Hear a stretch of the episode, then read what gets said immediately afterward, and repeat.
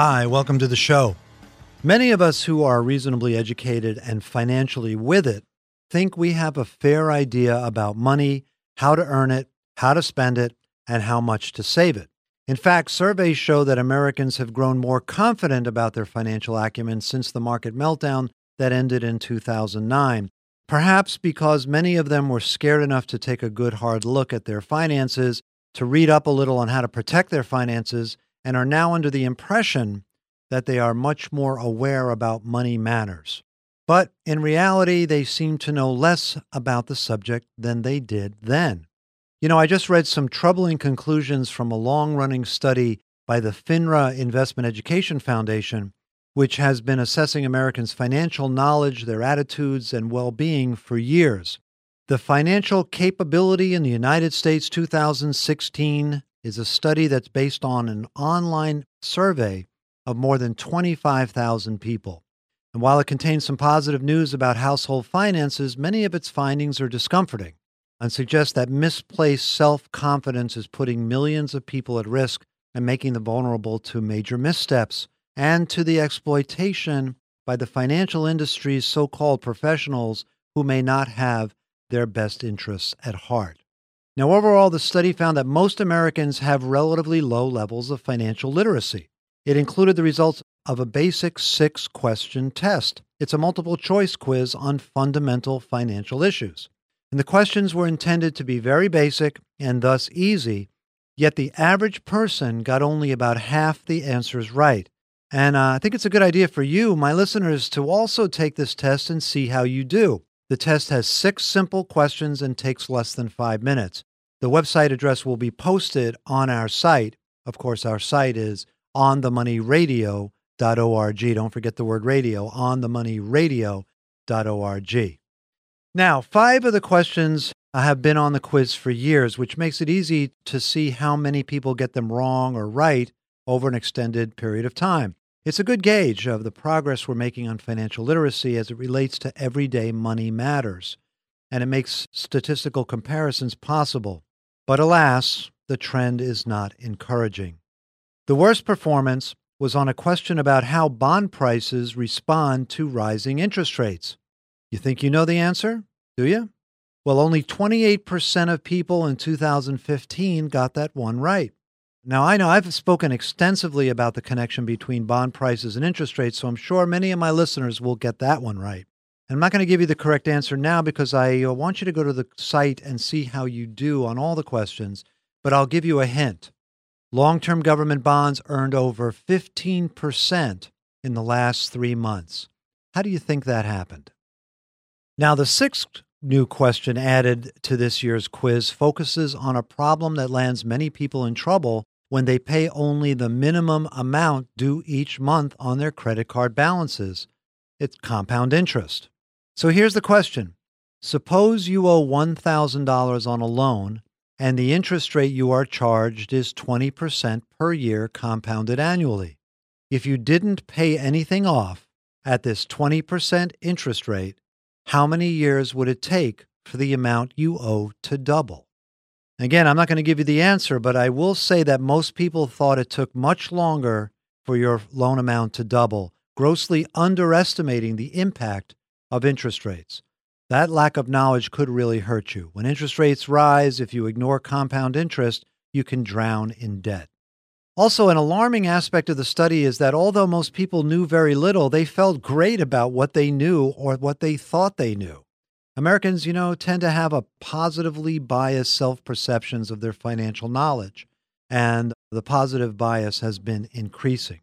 The study found that 76% gave themselves a very high rating on financial knowledge in 2015, which is up from previous years. And 81% of Americans rated their own financial behavior positively, but the study found a potential disconnect between perceptions and actions in day to day financial matters. Large numbers of people, for example, said they were running up late fees and interest payments on credit cards, overdrawing their bank accounts, and borrowing money from costly non bank sources. Now, the good news is that many households are in better financial shape than they were in 2009.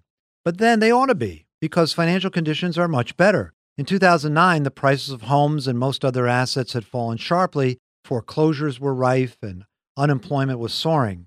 People had been taking financial risks and they paid for it. In that period, as an example, only 24% of homebuyers paid more than 20% of the purchase price as a down payment. So only one in four could come up with more than 20% down. By 2015, people were behaving more conservatively, and a third managed to make that big down payment. In 2015, fewer people were having trouble paying their bills, and more said they were comfortable with their financial condition. Still, the survey found that significant hardships continued and large segments of society continue to face financial difficulties, especially minority populations and those without a college education. Most Americans are still worried that they won't have enough money to retire, but only 39% have ever tried to figure out how much they will actually need. When financial conditions worsen, and whenever the next recession hits, indicators of financial well being will decline. And unless the state of financial literacy improves radically, vast numbers of people will not be equipped to deal with these problems. That's why financial literacy programs in schools are so important and so helpful so future generations are financially better prepared. You know, in the world we live in, misplaced self confidence can be dangerous. So please take the financial literacy quiz. Do all you can to educate yourself on financial issues relevant to your life situation. Read financial columns and look for those columns where readers get answers to some pretty basic everyday questions. And always feel free to get in touch with me through my website if you still have any questions on any financial topic. That's stevepomeranz.com. That's Steve, P O M E R A N Z.com.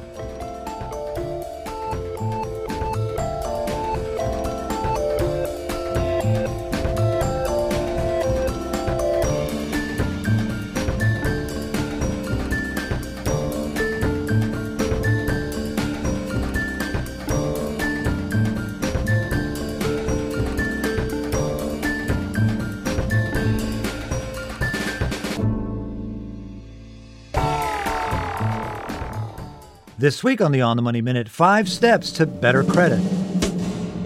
Hi, this is Steve Pomeranz with today's On the Money Minute. It's a classic catch 22. You've got to have credit to get credit. So, where do you start? With step one in my five step guide to building a strong credit record. But it's not enough just to establish a credit report. When you get credit, it's important to follow these key steps to net the best possible score. Make your payments as soon as you get your bill. If you push it to the due date, any little snag could cause you to be late. No internet access, ran out of stamps, got lost in the mail. Making your payments on time is one of the main factors that determine your credit score. A single missed payment can drag down your score, and the incident can stay on your record for up to seven years. Want more on the money? Don't forget to follow us at stevepomeranz.com. That's Steve, P O M E R A N Z.com or facebook.com slash The Steve Pomeranz Show.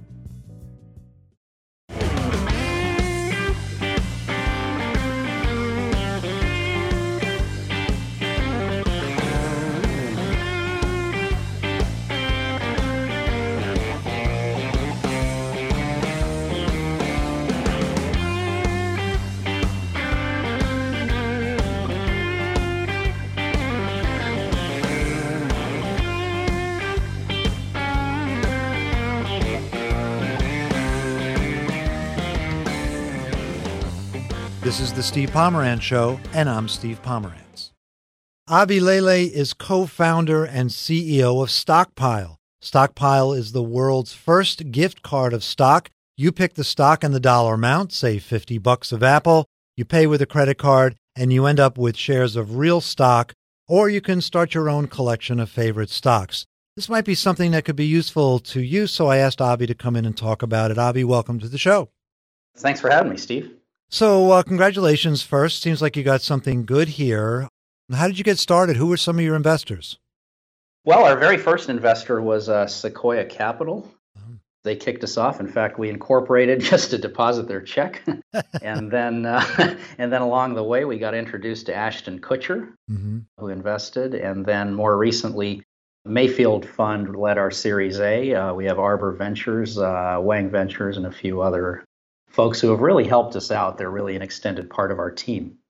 It sounds like that show, what is it, Silicon Valley, where there's a startup and they got their first check and they had to incorporate. So, so yeah, there's a, there's a lot of other stuff on Silicon Valley that hopefully uh, we, we don't have too much in common with. But yeah, yes. right, right, right. so, what motivated you to start Stockpile? Well, a few Christmases ago, I was tired of just buying more toys for my nieces and nephews. Uh, and so I thought, hey, wouldn't it be neat to give them some stock in their favorite companies? And I started off doing it, but the ones I wanted to give, I think at the time it was Apple and Google, were just too pricey. They're hundreds of dollars a share. Right. And the process of doing it was such a hassle. I needed their social security numbers and other information I just didn't have that I gave up and, and just bought more toys that year. But I couldn't really get the idea out of my mind. And I thought, you know, there's got to be a way to do this. And it feels like it's not just me who would want to do this. And that's really how Stockpile was born. Yeah. So prior to something like this, you'd have to actually go in, open up a brokerage account, provide all your personal information, including social security numbers, or do it online or whatever. And then you'd buy the stock, and then you'd have to kind of get it physically delivered to you or to the person whom you know you were looking to gift it to. So, how does this work? How does your company enable people to use a credit card to buy a gift card of stock? Yeah, so there's two aspects to the business. One is gift cards. And so, like you just said, you can give a gift card for stock to really invest in someone else's future. And literally, we've put the stock market on a gift card. So you could give your kids $25 at Disney or you know, $50 a Snap, or for graduation season coming up, same kind of thing you can either come to our site and buy an e-gift and you literally just pick a stock you pick a dollar amount you tell us the recipient's email address you can throw a gift message on there and they get the gift in their email uh, a few seconds later mm-hmm. or you can go to a grocery store or to our site stockpile.com and buy a physical card now either way whether it's a digital card or a physical card the recipient redeems it by just typing in the claim code at our site signing up if this is their first time, and then whatever the dollar value is on the gift card gets converted into fractional shares of that stock. Okay. So if it's a $50 uh, gift card and Apple is trading at $100 a share, you get exactly a half a share of Apple stock. And I guess there's really no fraction too small in a sense, right?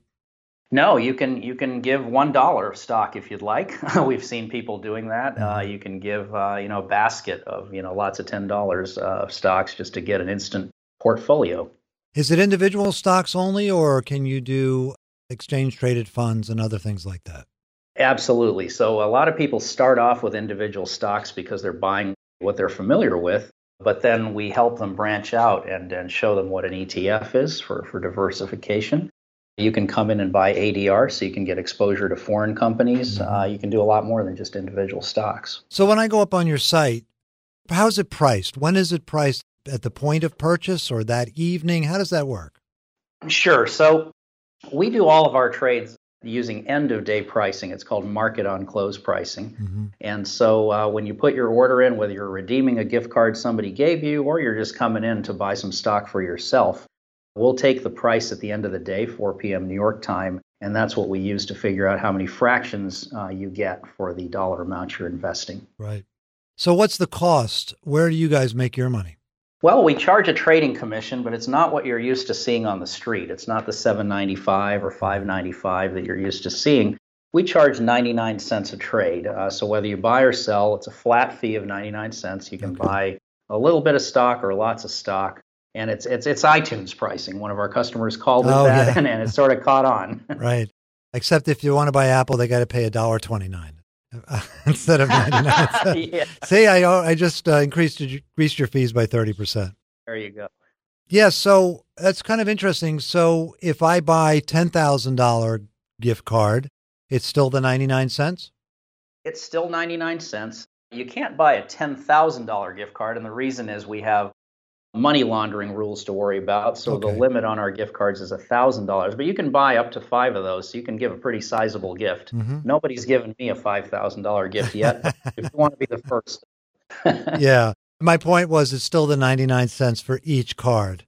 Exactly right. right cool. that, that's right. And, and that's actually that's the pricing when you want to come in and buy stock for yourself.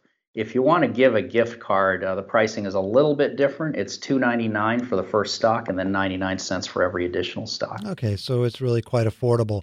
So, who's adopting this kind of system? Is it, you know, older, you know, grandparents that are looking to give money to grandchildren or is it millennials? Who's picking this stuff up for you? Yeah, you know, when it comes to the gift cards, it's people over 30 giving to people under 30. Uh, you know, I'm giving out gifts. My kids are just collecting them. They're not giving anybody a gift. right. And when it comes to investing, uh, it's really millennials uh, and, and folks even younger than that, which is really kind of a breakthrough for us. Um, so 60% of our customers are under the age of 30, mm. and 30% are under the age of 18. In other words, kids or teens.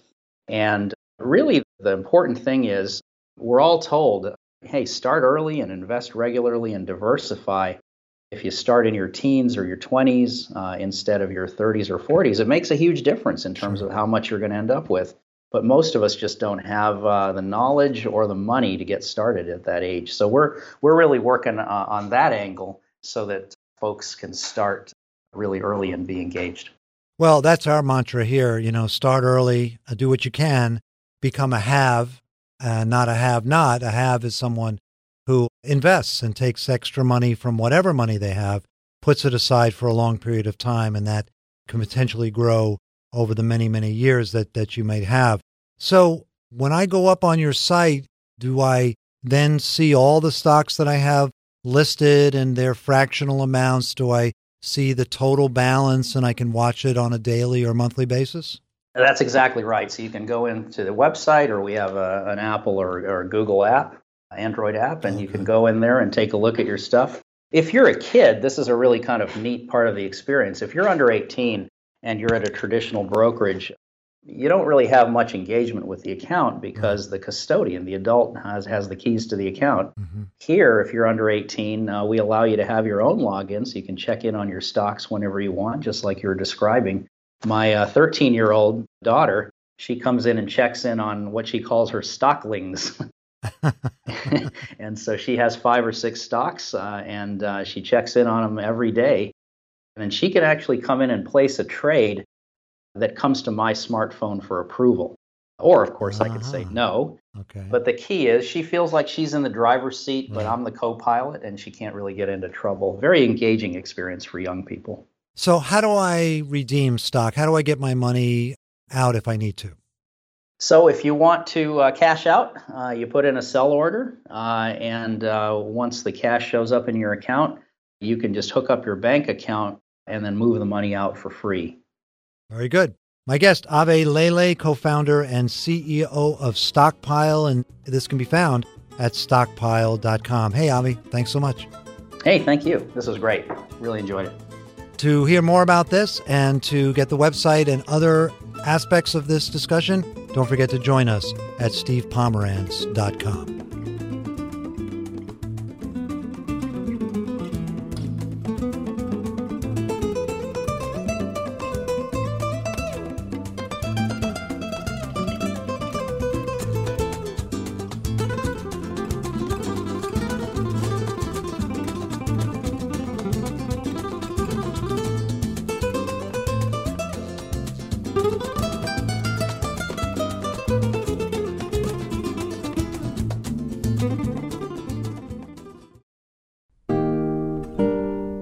Are there any topics we're missing? Guests we haven't thought of that you'd like on the show? Questions you want answered?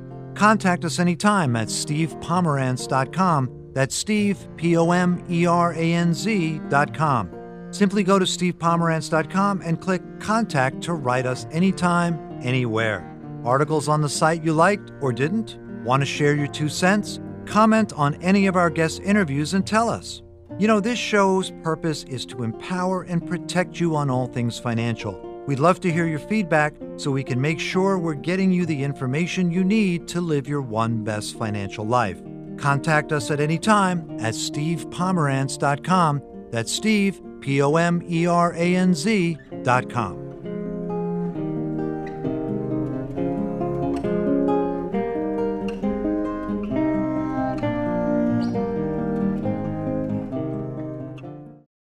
This is the Steve Pomeranz Show, and I'm Steve Pomeranz. I can't tell you with any certainty whether the stock market is in a bubble, and neither can anyone else, including economics gurus and seasoned market veterans. I begin with this admission because I'm asked this question all the time, and it clearly has serious ramifications for my clients and my listeners alike. Now, even though we have decades of experience, expensive educations, and boatloads of information, at the end of the day, all anyone can do is to try to form a smart opinion about the possibility that the market is in a bubble. An opinion, not an objectively true conclusion. We can use market theories and history, circumstantial evidence, and data points to try to get at the problem of diagnosing a bubble. But the most important related questions which stocks are in bubble territory? When will the bubble pop? How far down will it go? remain elusive. If I could answer these questions and predict their timing, I would mint a fortune for myself and clients, but there are good reasons why I'm not waiting around for that to happen. You know, it's common to hear people talk about such and such a bubble after the market crash as if it should have been obvious all along, based on crazy price to earnings ratios or some other simplistic metric like all time high market values. However, in this case, hindsight may not be 2020 as we think it is. So let's ask the question Do PE ratios tell the whole story? You know, that price to earnings ratio thing you hear about. If you follow the financial media and its pundits at all, you'll hear a lot about how price to earnings ratio, or PEs as they're known, are reliable indicators of stocks being either under or overpriced or even in a bubble. Time and again, the market has defied the conventional wisdom about this approach to valuation. There are a myriad of examples of publicly traded stocks with very, very high PE ratios and exploding stock prices. And looking at PE alone, many would say such stocks may not just be expensive, but full on bubble expensive. While its stock price will surely fluctuate, though, betting against a stock could be very risky too. The lesson be careful about gauging bubbles based on PEs. Now, as you've probably guessed by now, it turns out that bubbles are difficult to describe and to quantify. Harvard Business School economist Robin Greenwood has made a study of the stock market bubbles his academic focus. In an interview with Bloomberg.com's podcast Odd Lots, Greenwood talked about his efforts to come up with a working definition of a market bubble. He describes how most economists won't even use the B word because they're not convinced bubbles are an actual thing or that they can be rigorously defined, which in academic circles amounts to the same thing. By looking at the history of market run ups and crashes going back a century or more, Greenwood has tried to uncover a criteria, a concrete set of measurable features that sets bubbles apart from typical bull and bear market cycles. Needless to say, PE ratios or historic high prices are not among these features. Among the most promising common denominators that he found in his research is something he calls acceleration and issuance. Acceleration refers to the increase in stock prices expressed as a rate of price increases. When stock prices rise by a certain amount, let's say 20% within a certain amount of time, let's say one year, and this is greater than the previous year's price increase, we can say that acceleration is getting faster. Greenwood argues that historic data show that unusually rapid acceleration is a signal confirming a bubble.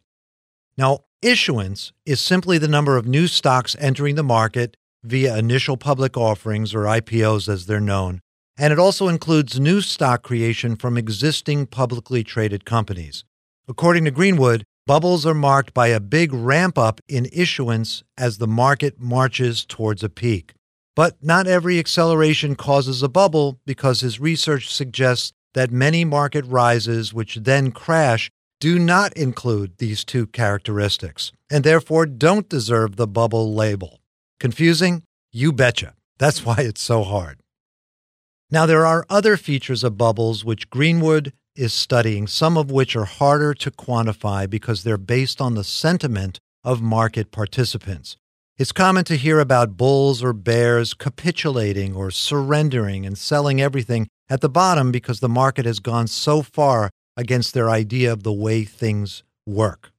Greenwood talks about how sentiment among investment professionals shifts during a bubble's rise, starting out trying to avert away from risky investments by sitting on the sidelines to eventually, but reluctantly, joining in the risk taking because of the intense pressure they feel from clients to miss out on the tremendous gains in the market. Needless to say, many of these pros and their clients have been burned badly by showing up late to the party, buying stocks near their price peak.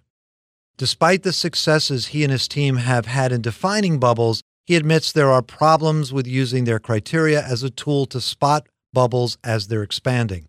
He claims that his approach results in calling a bubble on average five months before it actually peaks. Now, while five months seems like a reasonable amount of time to do something, betting in either direction could be a risky move itself. Another way to approach the problem of bubbles is to view them as an inevitable part of the long term market cycle. Sir John Templeton came up with a pithy take on the subject. He said that bull markets are born on pessimism, grown on skepticism, mature on optimism, and die on euphoria. Jeff Saut, the chief investment strategist at Raymond James, offered a more detailed description of the market cycle on minyanville.com in 2013. And I'm going to quote and also riff a little bit on it as well. He wrote Stage one shock and fear. Investors are deeply demoralized and they shun stocks. Rallies are shrugged off as fake recoveries, but eventually bear markets make a more decisive break out of or off of new lows. Stage two guarded optimism. Market rallies are still viewed by many as a brief chance to sell and cut losses. But corporate earnings are start to bring dividends seeking buyers back into stocks. Stage 3, enthusiasm. Templeton's mature optimism, as he said. The economy actually starts to get better with the news backdrop going from bleak to better, which leads to greater enthusiasm and PE multiples and prices start to rise.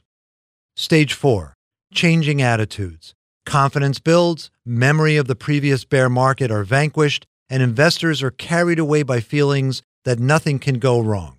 The widely held perception is that all stocks go up and all portfolio managers are geniuses. You also begin to hear stock tips from your barber or taxi driver, your waiter, and so on, on the hope that you will reciprocate and give them something as well.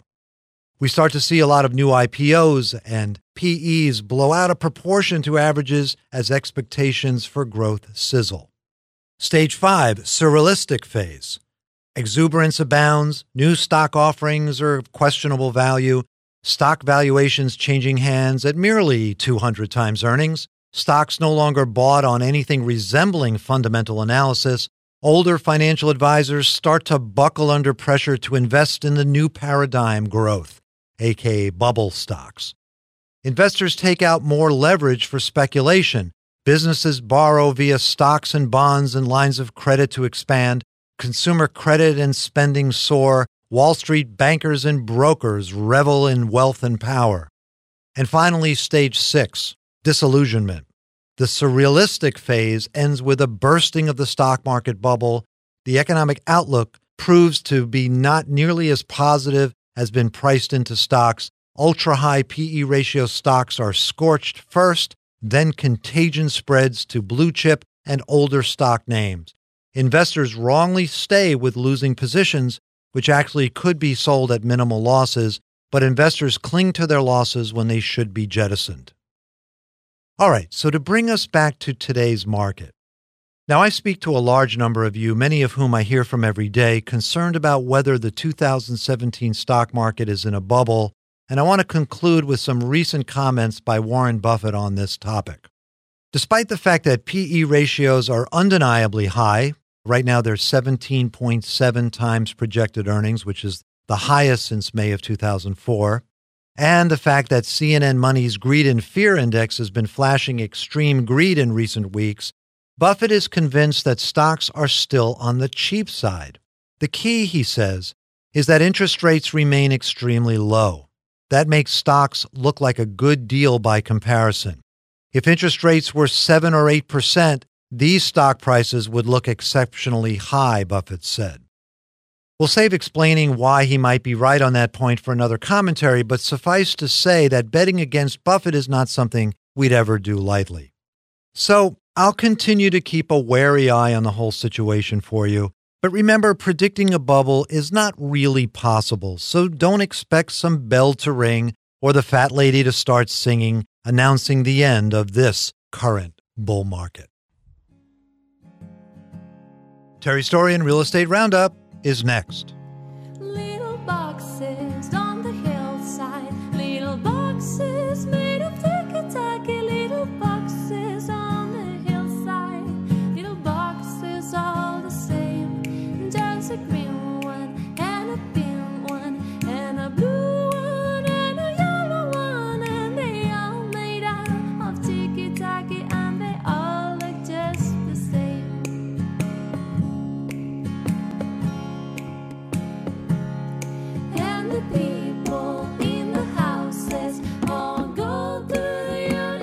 University and they are put in boxes, little boxes all the same. This is the Steve Pomeranz Show, and I'm Steve Pomeranz. It's time for Real Estate Roundup. This is the time every single week we get together with noted real estate agent Terry Story. Terry is a 28 year veteran with Coldwell Banker, located in Boca Raton, Florida. Welcome back to the show, Terry. Thanks for having me, Steve. I was reading an article that you had passed to me about distressed homeowners, and it was uh, titled Distressed Homeowners It's Bankruptcy Season. Tell us what you know. Yeah, I didn't realize there was a season for bankruptcy, but filing Chapter 7 bankruptcy is, you know, a common form for individuals, and it comes with the season. And it goes with March Madness, which is kind of crazy. I have no idea why, but hmm what happens is it's tied into their tax returns and those that are anticipating a tax refund they take those funds and they use it to hire an attorney to file bankruptcy. Yeah. so that's why it seems to happen in the month of march. So you know the question is well why are people filing bankruptcy? When does it make sense? Hmm and so really there is a time for filing chapter 7 bankruptcy. It's when you know somebody is struggling and is overwhelmed with their debt. Here's a couple of ideas steve. Your problem debt is greater than 50% of your annual income. Hmm that usually means medical bills credit card debt high interest loans or you see no way of paying off your debt within 5 years hmm Another reason is debt is interfering with other parts of your life, such as hampering your ability to buy a car or save for retirement. Right.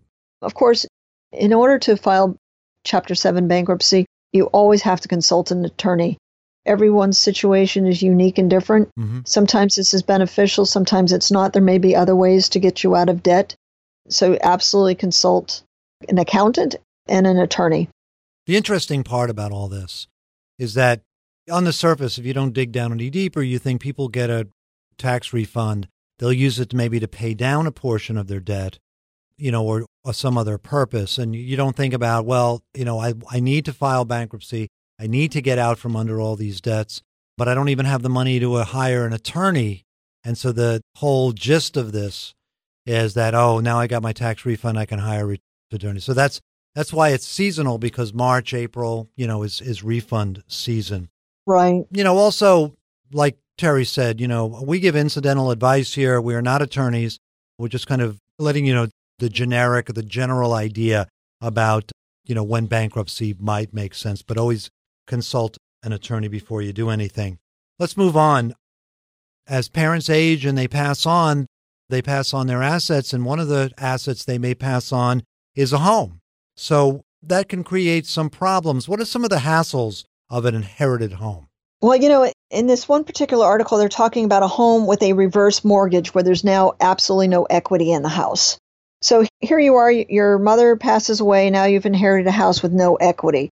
Well, once you've inherited it, it becomes your problem. So it's important to, again, go consult an attorney, but you're responsible for, you know, paying the condo dues, taking care of broken pipes. Those have, you know, now become your responsibility and obligation. Mhm. But there is a solution that you can do. It's called legally disclaim your interest, which is a simple procedure to have the law ignore your interest in the property, which basically is skipping you in favor to your next heir. Yeah, wait a minute, wait a minute. Yes, let's back up. So basically, you're saying I don't want it. So just because you get an inheritance doesn't mean you have to accept it. You can disclaim it. You can disclaim. And by disclaiming it, it relieves you from the responsibilities. Of course, if you have brothers and sisters who are also part of the inheritance, you're kind of putting it on them.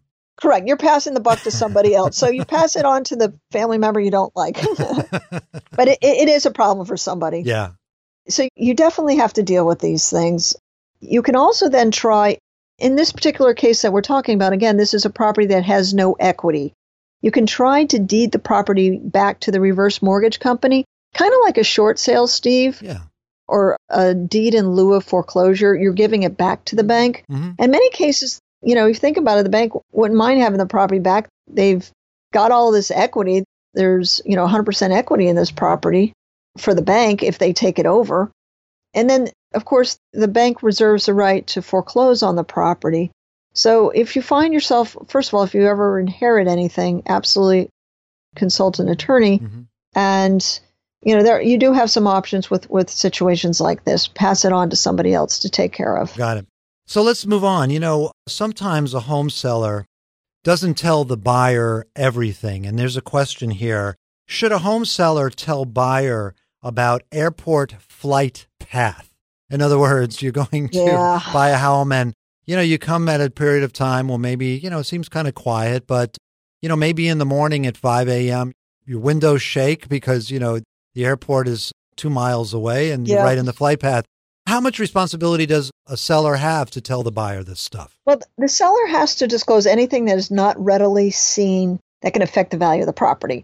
So, you know, if the planes are flying every day, every 15 minutes, that's kind of obvious. Yeah. But if it, it only comes at five o'clock in the morning and your windows are shaking and it wakes you up, that, that's something I would say you would be a little more obligated to disclose. Mhm. I'll give you an example. As crazy as this sounds, I had a beautiful home that backed up to I 95, but there's all this hedge right behind it. And you would think it would be very obvious to people that it was I 95. Walking through a beautiful home, you step out and it sounds like the ocean with the white noise of the cars zooming by on I 95. right. I took the time to tell everybody, oh, by the way, that is I 95. Yes, yes. And surprising, it blew my mind away that so many people didn't realize that was I 95 Yeah. you know, because they didn't necessarily know where they were because they're in a car with a realtor being driven around. Right.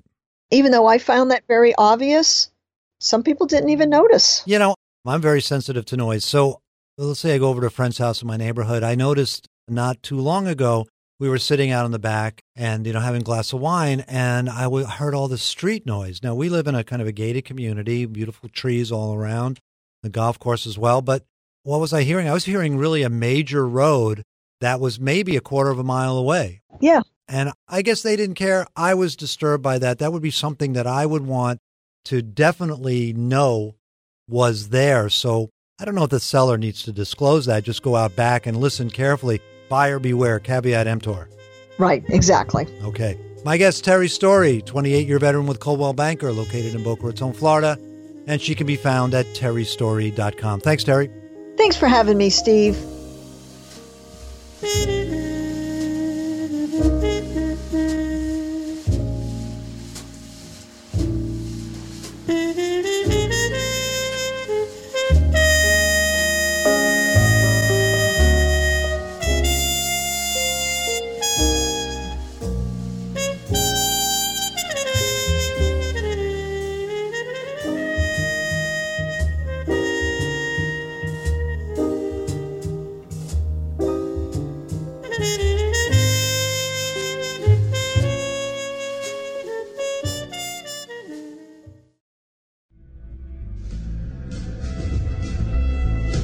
StevePomeranz.com now features each week's show in shareable individual segments. Busy at work and want to come back to the show later? No problem. Every segment has a full summary of what was discussed, along with a transcription of the interview. You can read or listen to one of my commentaries. Hey, is there something I mentioned on air you want to find on our site? Well, you can search for it. So check it out and let us know what you think. We'd love to hear your thoughts on what you liked or what you didn't. You can request topics you want us to talk about and ask us questions. We'll get back to you, promise. And you can like us on Facebook, where you'll find out about upcoming events and subscribe to our podcast. It's all there at stevepomeranz.com. That's Steve, P O M E R A N Z.com.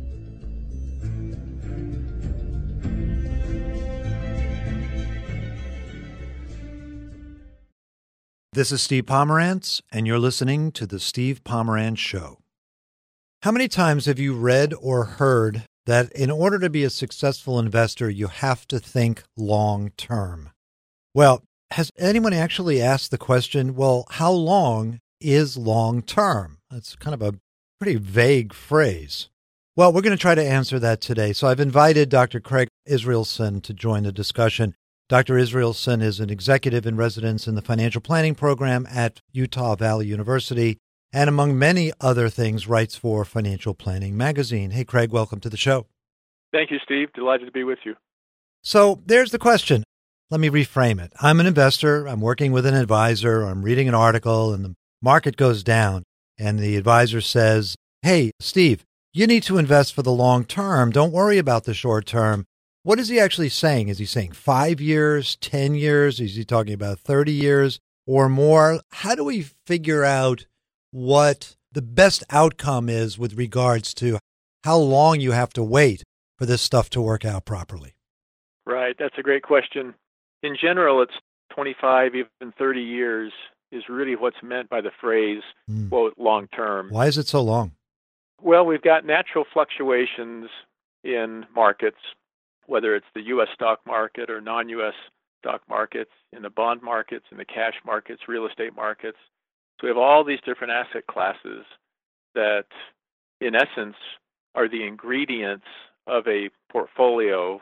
If you kind of think of portfolio like salsa, you have to mix all these things together. Mhm. And all these different ingredients in the quote salsa are moving under different economic responses, different economic conditions. Drivers. And so, Mm.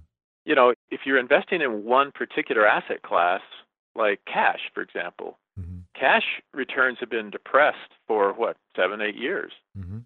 And so we can immediately see that the returns in cash right now, a savings account, are well below the average because the average is around 5%. Yeah. So wait a minute. So going back for the long term, again, there's that term again. We're talking your return on cash would have been around 5%, but nobody's getting 5% on cash for the last, what is it, almost 10 years, nine, 10 years. Right.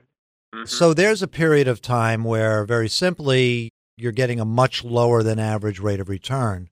exactly. Does that assume then that if 25 years is the period of time, that some point perhaps the cash rates will go well in excess of that 5% in order so I can get back to an average? Yeah, and that's known as regression to the mean. And so as the return patterns of different asset classes, different things we invest in, as those returns fluctuate, they tend to fluctuate down, so they're below the average, and then they'll roll up and be above the average. Mm-hmm. The challenge with cash, the returns on cash, and think of cash as a savings account, is that when cash rates are high, so is inflation. Yeah. And so those kind of neutralize, inflation neutralizes cash. And so a high cash return feels good, but the way we really measure these things is net of inflation. Inflation factored out. I remember back in the early 80s, I started, we had cash at 13% or money markets Right. at that time, uh, but inflation was running at 10 to 12%. Everybody was miserable. Prices were rising really dramatically. You know, because so cash assets don't really earn that much more than the rate of inflation anyway.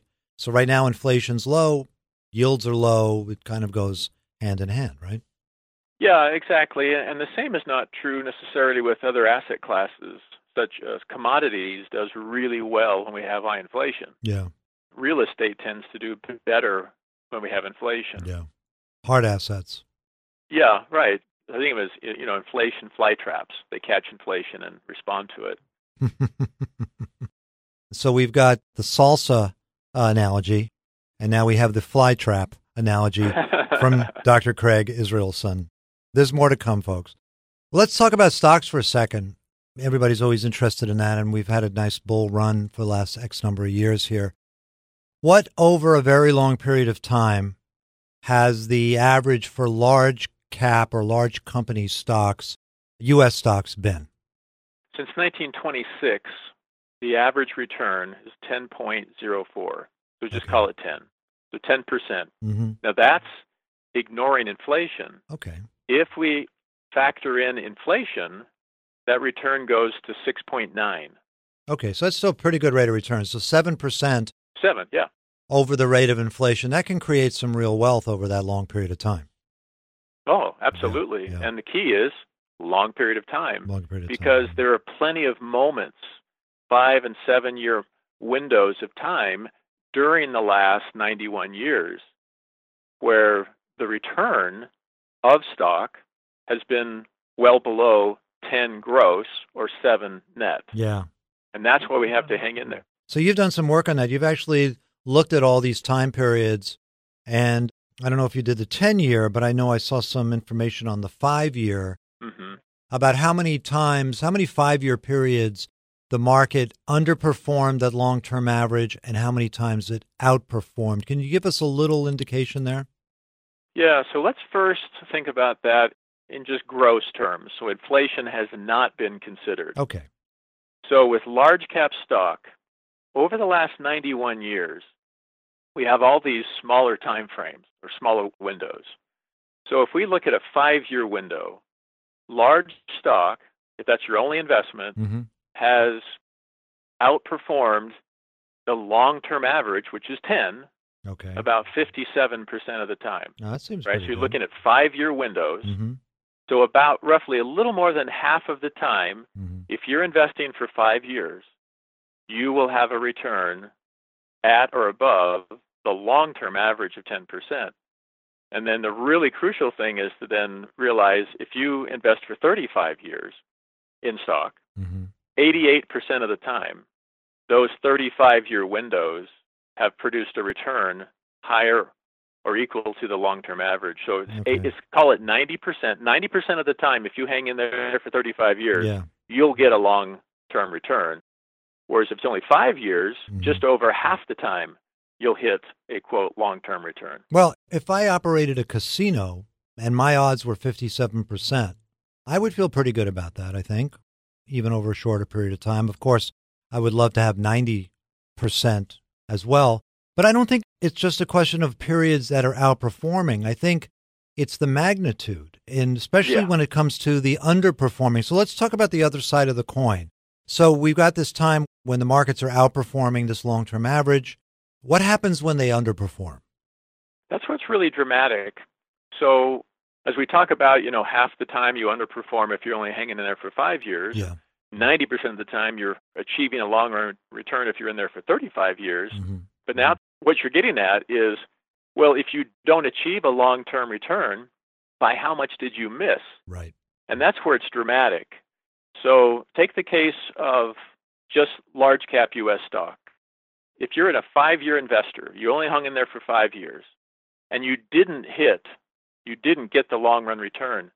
Now the question is, by how much did you miss it? hmm And it's by a huge amount, 800 basis points. That's 8%. Yeah, if the long run return was 10, hmm and you miss it by 800 basis points or 8 percentage points, you had a 2% return. So Yeah. The shorter you hold the investment, the more dramatically you miss the long run return if you miss it. Aye. There's the rub, right? Yeah.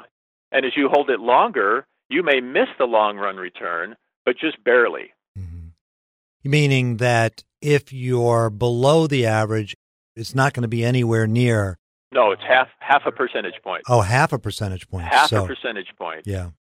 So if you missed the long run return and you're a 35 year investor, you got nine and a half percent instead of 10. Okay. All right. So we talked about large cap stocks. I think we're doing good here. By the way, my guest is Dr. Craig Israelsen, executive in residence in the financial planning program at Utah Valley University and a contributor to Financial Planning Magazine. We talked about large cap stocks. Another one of these categories or asset classes are small cap stocks. Quickly, give us some of the stats on that. Not too much. It's pretty similar to large cap. The differences are just more exaggerated. So if you invest only in small cap stock and you're a short term investor, meaning five years, you have a high likelihood of not achieving the long run return because it's more volatile. So, in other words, a small stock, you're only in there for five years, you just barely just over 50% chance of achieving a long run return. Mhm. If you'll hang in there for at least, say, 25 years in small stock, you have a 75% chance, Okay. historically, Yeah. of achieving a long run return. hmm And if you miss it, so in those years that you miss the long run return and you're investing in small stocks, the degree to which you underperformed is larger than if you had been in large cap stock. In other words, small cap stock has more volatility. And so when you're on the downside of that volatility, it's worse. Yeah, you could be crushed. And because of this rule that, you know, if you lose 50 cents, you've lost 50%, but to get from 50 cents back to a dollar, you need a 100% increase. It's harder to climb out of the hole than it is to get in. Yeah, both mathematically and emotionally, because we're sometimes paralyzed by fear Yeah. when we're in that hole. And we make even worse decisions than we might otherwise make. I know. Listen, I uh, I deal with that quite often in my practice. All right, so we talked about large cap stocks, small cap stocks, bonds. What about bonds? Yeah, we don't see as much variation in bonds because they don't have the volatility in the performance year to year. If you hang in there as a bond investor for 35 years, you have about a 56% chance of achieving a long run return. If you're only in for five years, you have a 44% chance Hmm. of achieving a long run return. And a long run return for bonds historically has been about 5.3% Okay. if we ignore inflation. hmm So it's really easy to just kind of remember broad brushes here. Stocks do about 10, Mhm. small stocks a little higher, about 11. hmm Bonds do about 5%. Cash does about, uh, if you look at really long term, uh, about three and a half. If you don't look quite so long term, maybe the last 47 years, cash does about five. hmm And so inflation is going to take roughly three percentage points away from all those numbers. So ca- bonds goes down to about 2.3, cash goes darn near to zero, and so forth. hmm I think there's it's interesting too because if you have stocks at ten, bonds at five, cash at three, there's like a fifty percent relationship between those. It's kind of easy to remember. Yeah, that's a good observation. Bonds do half of stocks, cash do half of bonds, that kind of a thing. I mean, just Yeah, talking in broad. yeah. You know, one of the interesting aspects of the article you wrote, which attracted me to this whole idea and having this discussion, was that if you mix these four asset classes together, you have a portfolio that includes all of them. The rate of return over the very long period of time was nine and three quarters percent, which is just under the stock rate of return, even though a fair amount of your portfolio was not even in stock. It's amazing. Yeah, that's the salsa effect. It's magical. I mean, there's so many ways that diversification manifests itself to us. We want to eat a diversified diet. You know, if we're an athlete, we want to have a diversified training program. Among our groups of friends, we have diversified friends. And then we get to portfolios, and Mm-hmm. yeah. sometimes people forget the diversification lesson. Interesting. You know, there's an old quote from John Kenneth Galbraith. He said that when everybody talks about long term, you know, it's like, well, in the long run, he said, in the long run, we're all dead. So, you know, I mean, your math is based on, you know, 89 years. I mean, that's ridiculous for us to Yeah. anybody to think. I mean, we live in a Twitter world. We live in a world where, you know, long term is maybe 18 months Yeah. we were talking off air, you said, you know, it's like a microwave system for a crock pot world. You know, you need slow and simmer, you need patience. And I think that's why a lot of people will fail at being a successful investor because they don't have the patience. I agree 100%. I mean, a lot of my work involves a lot of mathematics and, you know, sort of complicated formulas, but it really doesn't come down to that. The crock pot microwave comparison is so appropriate because investing is a crock pot experience. Mm-hmm. And there's very few things. I mean, imagine putting like a butt roast in a microwave. Wow, Mm. that is going to be a really bad thing when it comes out. it's going to be a catcher's mitt. Right. And so, the essence of successful investors, I mean, the absolute essential characteristic is patience yeah. and diversification. And diversification requires patience. Well, one of the problems here is that this kind of investing is very boring. Absolutely. Yeah. And that tells you you're doing it right. Yeah. So if you, well, that's the truth. I mean, if you could just stop, I always say that unless you're a teenager, doing nothing is actually an active decision. You know, so, so as a grown up, doing, you think about it, you think about what the consequences of acting are. You then take a step back, you do the adult thing, and you do nothing. right. And that takes a lot of brain cell power and willpower in order to get it right, to be patient. But so many people just really can't do that. Absolutely. And so use the Twitter example. So somebody tweets, or whatever the, the right term is. I'm an old man. I don't know that, I guess. Yeah. So somebody tweets something out that's kind of offensive to you and it's aimed at you. What's the sort of natural man response? Yeah. Well, to fire back. Right. Well, you don't have to fire back. You can say nothing. You can Mhm. respond with nothing. And that is absolutely an act. hmm I agree a million percent. And As it pertains to investing, one of the things that, and I can speak unequivocally here, that drives every financial advisor crazy is when the markets are on sale. They have gone down. The real estate market has gone down. The U.S. stock market's gone down. The non-U.S. I mean, think of any asset class, and they've, gone down 20%. They're now on sale, hmm hmm and people won't buy. They won't budge. And the insurance companies are selling them guaranteed products right at the wrong time. Right? They're selling them safety. They're playing into their fears instead of playing into this idea that now, since it's on sale, there's tr- tremendous opportunity. We've got to wrap this up. I do want to tell you one quick story, though, that Abraham Lincoln used to write a lot of letters, but he only mailed a small fraction of them. He would stick them in the drawer. So I think when something happened, he would have a visceral reaction, write it out, say what he had to say, but he never sent it. Yeah, it was his catharsis. That's right. right. It was his catharsis to get that out of his system, to purge it. And he didn't send it because it wasn't the right thing to send, Right. but he had to get it out of his system. My guest, Dr. Craig Israelsen, executive in residence in financial planning program at Utah Valley University, an academic that writes about many wonderful things investment wise, writes for the Financial Planning magazine as well. Craig, once again, thank you so much for joining us. It was really illuminating. Was a lot of fun. I appreciate it. You know, I just want to remind you that any interviewee's appearance on The Steve Pomeranz Show does not represent any endorsement or confer any opinion whatsoever, either positive or negative, by The Steve Pomeranz Show or any media by which The Steve Pomeranz Show is distributed.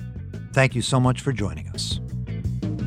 Investing involves risk, and listeners should carefully consider their own investment objectives and never rely on any single chart, graph, or marketing piece to make decisions. The radio show is intended for informational purposes only, is not a recommendation to buy or sell any securities, and should not be considered tax, legal, investment advice. Please contact your tax, legal, financial professional with questions about your specific needs and circumstances. The information in the show is obtained from sources believed to be reliable. However, their accuracy and completeness cannot be guaranteed. All data are driven from publicly available information and has not been independently verified by United Capital. Neither United Capital nor any of its affiliates makes any representation or warranty as to the accuracy or completeness of the information contained in this recording, and any liability as a result of this recording is expressly disclaimed. This recording should not be relied upon to evaluate any potential transaction. United Capital is not giving tax, legal, investment advice by means of this recording, and this recording does not establish a client relationship with United Capital.